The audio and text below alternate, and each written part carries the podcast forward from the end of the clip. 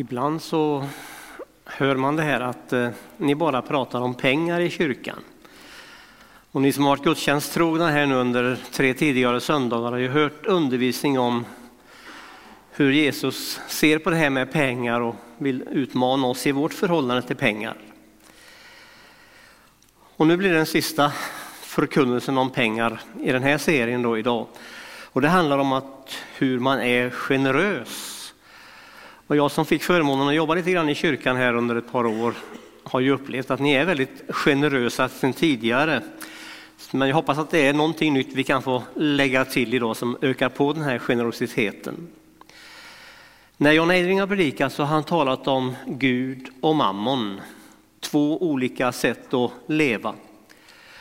Och han har talat om hur man är en god förvaltare, att man känner ansvar för närmiljö och längre bort skapelsen och medmänniskan. Men också hur man hanterar sitt överflöd. Och det här går ju i varandra de här olika bitarna. Men att man får engagera sig på ett sätt så att man är beredd att ge åt de som inte har lika mycket. Och försöker hitta fram till en sund balans, vad som är lagom. Och idag så är temat alltså då hur jag blir eller är generös. Och personligen så är det ju en utmanande text därför att jag har väldigt mycket att lära i den här saken. Min fru hade en liten predikan för mig på hitvägen om hur jag skulle predika idag men eh, du behöver prata mycket om generositet sa hon, inte lag och krav. Och det är väl så om man upplever att det här med givandet och dela med sig läggs som en börda att du måste, du skall, du ska räkna procenten precis och så vidare. Då blir det jobbigt. Men om det springer fram någonting inifrån, att man är berörd av Gud och Guds ande, Jesus Kristus och känner, tänk att jag får vara med i det här fantastiska. Tänk att jag har fått förmånen att få dela med mig så att andra får uppleva det jag har delat med mig. Och då blir det en glädje att få dela med sig och så liksom tar man i kanske ibland lite extra för man känner att det här är Guds verk och jag är en viktig del i det här verket. Jag har ju återvänt tillbaka till Floda där vi har bott i 25 år i år. Och eh, jag är ansvarig lite grann för alla bidragsansökningar som kommer in till våran second hand som är lite mindre i omsättning än hjulet. Men det blir ändå en del pengar att dela ut och genom de här ansökningarna så får jag en inblick i det väldigt myckna arbete som utförs genom föreningar och organisationer.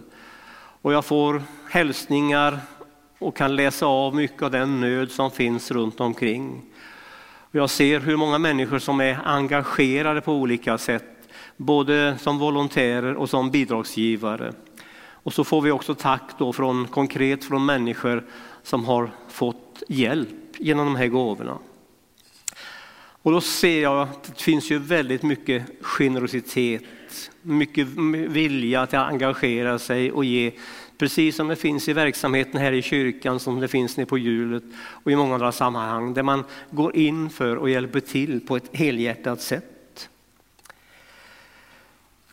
En del kan ge tid, en del kan ge pengar och så vidare. Och vi kan ju, ska ju inte jämföra oss med andra. Bill Gates, Bill och Melinda Gates Foundation, Percy Barnevik och sådana här storfräsare som har lyckats tjäna mycket pengar kan ju ge oerhört mycket. Men vi ska ju inte jämföra oss med dem som har så väldigt mycket, utan vi får fundera utifrån min situation, mitt liv, min kraft, min ork, mina tidsramar och min ekonomiska situation. Utifrån det får jag försöka hantera den här relationen till Jesus och hans syn på pengar och han ville utmana mig. Vem vill vi tjäna? Har ju frågan ställts tidigare. Gud eller mammon? Och då står Gud för den positiva världen och mammon står för det som är begränsat, det som en dag tar slut. Även om det kan vara väldigt positivt här och nu. Och när Jesus säger i en liknelse så säger han så här, Använd den ohederlige mammon till att skaffa er vänner som tar emot er i de eviga hyddorna när mammon lämnar er i sticket. Att göra ett val på det som är långsiktigt, det som är bestående. Och den här liknelsen är lite jobbig därför att Jesus säger att han som handlade oärligt, han tänkte lite längre än den som tänkte kortsiktigt. Men det är inte poängen i liknelsen, utan Jesus, poängen i det hela är att tänk in evigheten i hur du lever här och nu. I ditt givande, i ditt liv. Alltså planera genom att ta emot Jesus Kristus för de eviga hyddorna som du en gång ska få flytta till, om ni förstår den bilden. För Gud är med hela vägen, men mammon lämnar er i sticket. En dag kan inte han vara med när döden sätter punkt. Men Jesus sätter inte punkten, han sätter kolon. Det finns en fortsättning i de eviga hyddorna. Så planera rätt, satsa rätt, tänk i ett långt perspektiv, inte bara här och nu utan ända in i evigheten.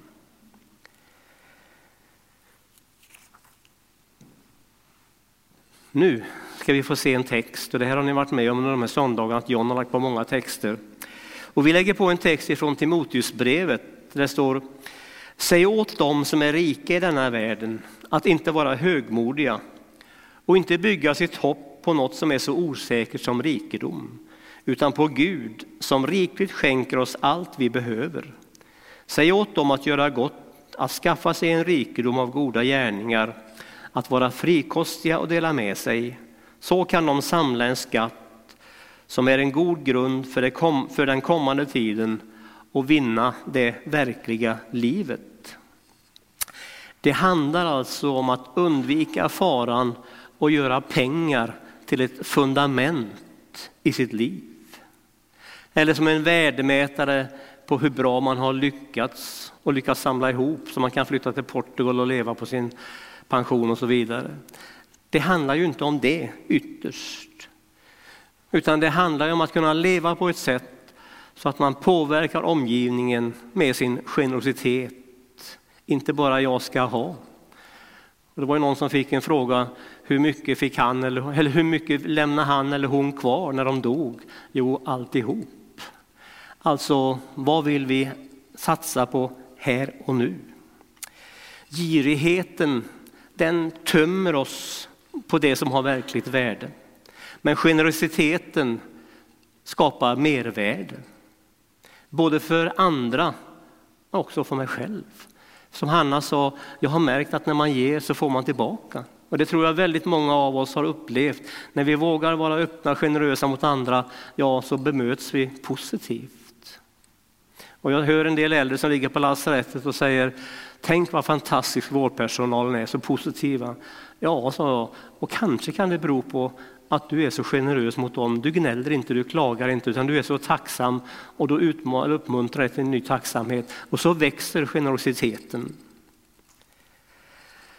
När man läser den här texten så kan det också vi förledas att tro att ekonomin betyder någonting hur vi kom för hur vi kommer att få det i himlen. Men eh, det är nog att tolka det hela för ett steg för långt.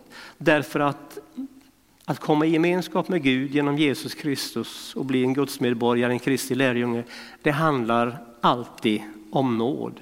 Vi köper oss inte den relationen till Gud, för då skulle väldigt många redan vara diskvalificerade. Utan min relation till Gud, den bygger på att Gud ger mig nåd. Gud ger mig förlåtelse oavsett vad jag kan eller inte kan, har eller har brist på. Så har jag ändå en möjlighet genom Guds nåd att få leva i kontakt med Gud som ger åter nåd utöver nåd. Det är alltså genom nåden vi kommer i kontakt med den generösa guden.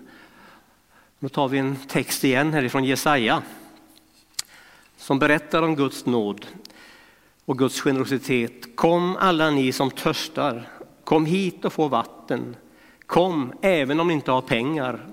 Förse er med säd så att ni får att äta Kom och få säd utan pengar, vin och mjölk utan att betala. En enkel vardaglig bild på Guds generositet, Gud som ger, som vill bevara, beskydda oss på olika sätt. Gud, sänder sin, Gud skapar och ger oss skapelsen att hantera. Gud sänder sin son därför att han älskar oss. Gud ger sin heliga ande, Gud ger välsignelser. Hela tiden så möter vi en Gud som är generös och delar med sig för att vi ska ha det så bra som möjligt. Och hos Gud finns allt det där generösa som ger livsmening, som ger livskvalitet, som ger nya möjligheter för oss människor som misslyckas i så många sammanhang. Vi som allt för ofta drar till dragkedjan på plånboken eller knäpper igen väskan eller låter bli att ta upp swish-knappen. Vi som misslyckas i relationer och så vidare. Hela tiden så möter Gud oss med förlåtelse och nåd fast vi blir lite snåla och ogina och ogenerösa. Men vad är det att vara generös? Kan du när du sitter räkna, här har jag fem människor som man kan säga att de är generösa. Eller har du tio? Människor som på ett positivt sätt har påverkat ditt liv.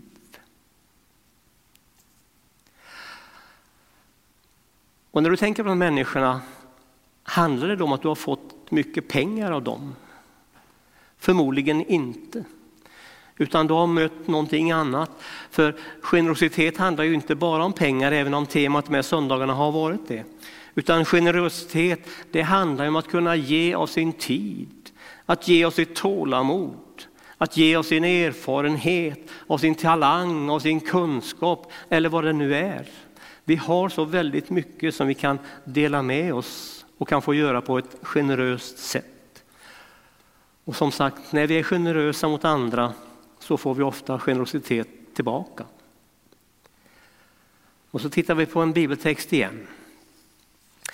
Den judiska trosbekännelsen där Jesus säger du ska älska Herren din Gud av hela ditt hjärta, med hela din själ och hela din kraft, med hela ditt förstånd och din nästa som dig själv.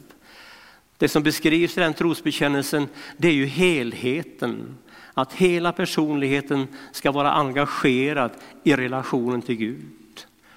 Du ska finnas där med hjärtat, själen, kraften och förståndet.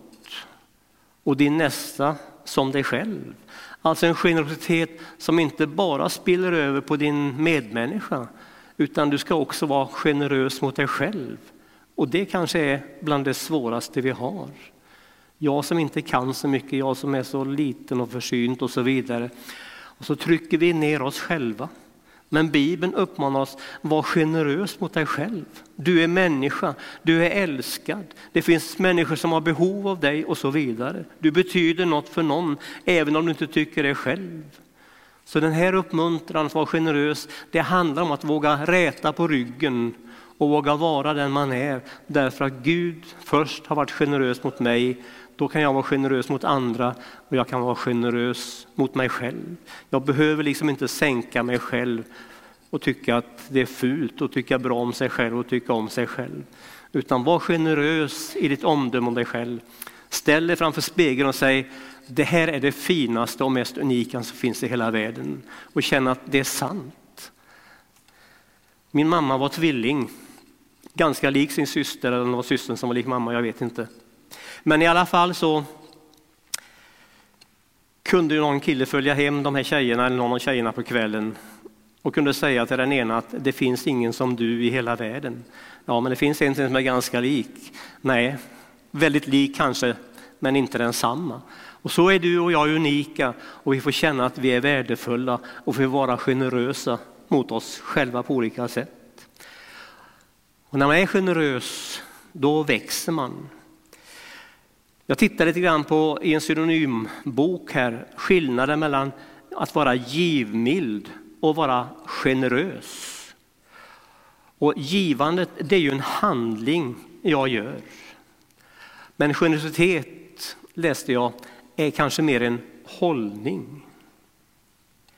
Alltså jag kan bestämma mig för att ge. Och när jag sätter det i verket så växer jag och då blir jag mer generös. Så givandet är en handling och generositet det är en personlig, personlighetsförändring, ett slags växande där jag får får det som en del av mitt liv. Jag bestämmer mig inte bara för att ge utan det är så naturligt för mig att ge. Jag har vuxit in i den rollen att få vara med och ge. Och så tittar jag också och funderar på, jag gillar ju att leka med ord. Gen är rös. Och då börjar det med G-E-N, gen. Och då vet ju många av oss att gen är ju det som vi bär med oss med lite anlag. Och då kan man fundera, har en del anlag att vara mer generösa än andra?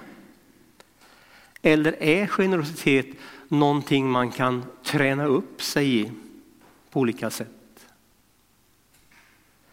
Och jag tror att vi kan träna oss i generositet genom att för våra barn försöka vara goda förebilder. Att vi säger tack när vi får saker och inte tar för självklart. Och att vi visar tacksamhet, att vi visar uppskattning. Och om vi liksom är positiva på detta sättet så hjälper vi nog människor att växa i generositet. Och vi försöker att vara frikostiga. Och vi läser och lär om och av Jesus, hur han bemöter människor. Och när vi försöker likna honom, ja, då tror jag att det sker saker i vår omgivning när det gäller bland annat generositeten. Nu tar vi en bibeltext till, det här blir mer bibelstudie än predikan. Eh, Jesus sätter sig vid tempelkistan och såg hur folk la pengar i den. Många rika gav mycket, och så kom det en fattig änka och lånade några kopparslantar, två kopparslantar, alltså några ören. Då kallade han till sig sina lärjungar och sa, sannerligen den där fattiga änkan har lagt mer i tempelkistan än alla de andra. De gav alla av sitt överflöd, men hon gav i sin fattigdom allt hon ägde, allt hon hade att leva på. Och om vi lämnar frågorna varför Jesus är lite nyfiken och sitter där och tittar och inte bryr oss om de här sakerna då. Så, så tar han det här som en lärdom inför lärjungarna och undervisar. Kolla på henne. Hon ger allt hon hade att leva på. Det är ju ruskigt kraftigt. Och den här liknelsen är ju en knäpp på näsan åt fariseerna som sa att jag fastar två gånger i veckan, jag ger tionde av allt jag äger och bla bla bla bla bla bla. Hela tiden Broder Duktig som visste så här gör jag. Och så kommer änkan med sina två små öron. Men hon känner Gud betyder mycket för mig, Gud har berört mig. Kan jag ge någonting tillbaka till välsignelse för andra människor så vill jag vara med och betala den här tempelavgiften. Och så ger hon med den arm som har en direkt förbindning med hjärtat. Hon har blivit berörd i sitt innersta och då känner hon, jag vill vara med. Och så blir hon i all sin ekonomiska litenhet oerhört generös. Det handlar om kvalitet istället för kvantitet i givandet. Det hon gör det är en överlåtelsehandling. Gud, jag ger det här till dig därför att du har lovat att ta hand om mig.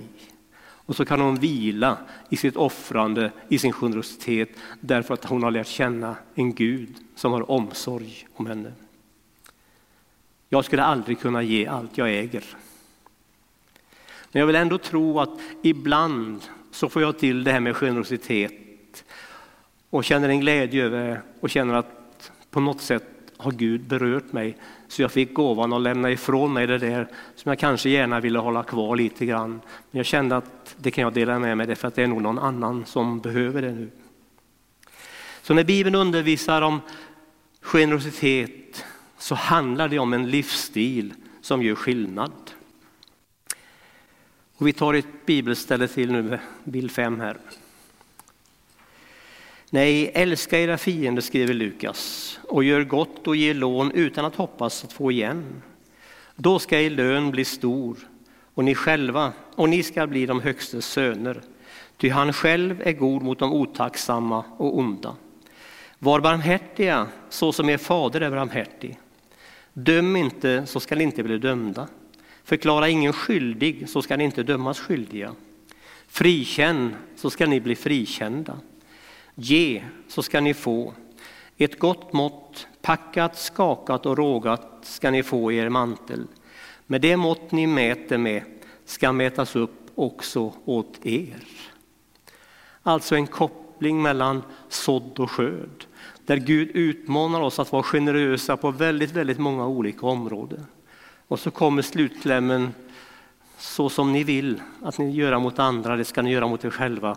Dela med er och ni kommer att få tillbaka välsignelse på olika sätt. Och en av de sista texterna blir det nog nu. Har ni tur kan det bli en fyra, fem till. Men vi tar sexan nu. Och det här talar om kopplingen då med frivilligheten. Därför här, det här får ju aldrig bli ett tvång, ett krav, även om vi kanske ibland hamnar där i vår undervisning. Kom ihåg att den som sår snålt får en snål skörd och den som sår rikligt får en riklig skörd.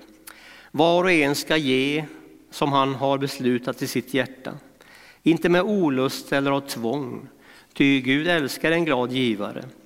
Gud förmår ge er alltid gott, allt gott i överflöd så att ni förmår, så att ni alltid har vad ni behöver och själva kan ge överflöd till varje gott ändamål. Hela tiden så utmanar Gud oss att vara generös, precis som han är generös. Men att det ska ske utifrån en positiv inställning till livet, till Gud. Och ibland kan vi ha synpunkter på mycket och många som det som görs i församlingen, medlemmar som är i församlingen. Men hela tiden så utmanas vi av Gud att våga vara generösa mot varandra. Att mitt givande baserar liksom inte på min nuvarande sinnesstämning utan jag ger därför att jag är en del av den kristna församlingen. Och I Hebreerbrevet så läser vi så här, glöm inte att göra gott och dela med er. Sådana offer behagar Gud. Alltså i ditt givande, i mitt givande, i vår generositet så kan vi glädja Gud. En ganska behaglig tanke. Och så utmanar Bibeln oss hela tiden i det här med generositet och givande. Det återkommer i evangelierna, det återkommer hos Paulus och det finns med i Uppenbarelseboken, detta att få ge för himmelrikets skull. Så tar vi den sjunde texten. Den gudlöse lånar men betalar inte igen.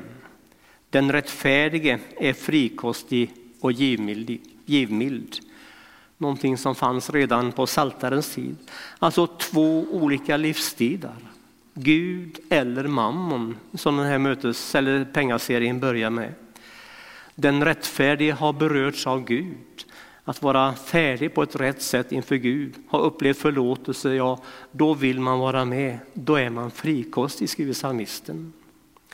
Att beröras av Gud på ett gott sätt, det väcker en givarlust att få vara med och ge. Och när vi ger så är det en återspegling av allt det som Gud ger oss. Och då blir vår generositet ett förhållningssätt, ett vittnesbörd. Det blir ett tecken.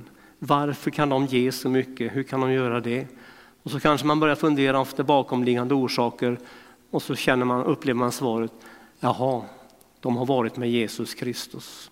Det var vittnesbördet om de första kristna. Och så blir det vittnesbördet om dagens kristna när vi orkar leva ut våra liv i en slags generositet, livsstilshållning mot andra människor. Och till sist bara några ord om det här med kopplat till församlingen. För oavsett vad vi tycker om församlingen så har Gud valt församlingen och församlingen är Guds närvaro på jorden. Och därför så använder han människor som är med i den kristna kyrkan, som är med i den kristna församlingen för att utbreda sitt rike.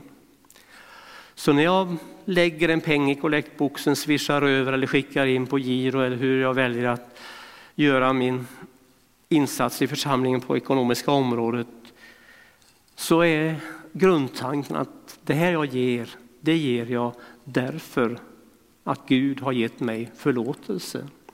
Jag offrar inte bara att vi ska ha möjligheter till att ha visst antal anställda hinna med att göra det och det. Utan grundtanken är allt givande, det är att jag ger därför att Gud har berört mig.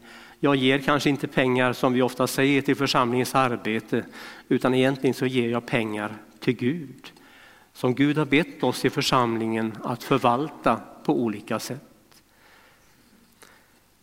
Att försöka använda sin gåva för att kontrollera i vilket håll, riktning församlingen ska bedriva sitt arbete, det är helt bibelfrämmande. Utan Bibeln uppmanar oss, var generös, dela med dig och sen väljer ni ut människor som ska förvalta och hand om det här. Och sen får ni ha synpunkter, men ni får be tillsammans, fundera tillsammans. I den här riktningen vill församlingen gå.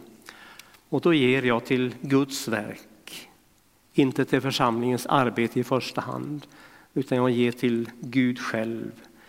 Gåvan är ett offer, ett uttryck för min tacksamhet. Och så får jag vara med och tjäna Gud utifrån mina förutsättningar. Och ett sista bibelord. Allt det goda vi får, varje fullkomlig gåva kommer från ovan, från himlaljusens fader.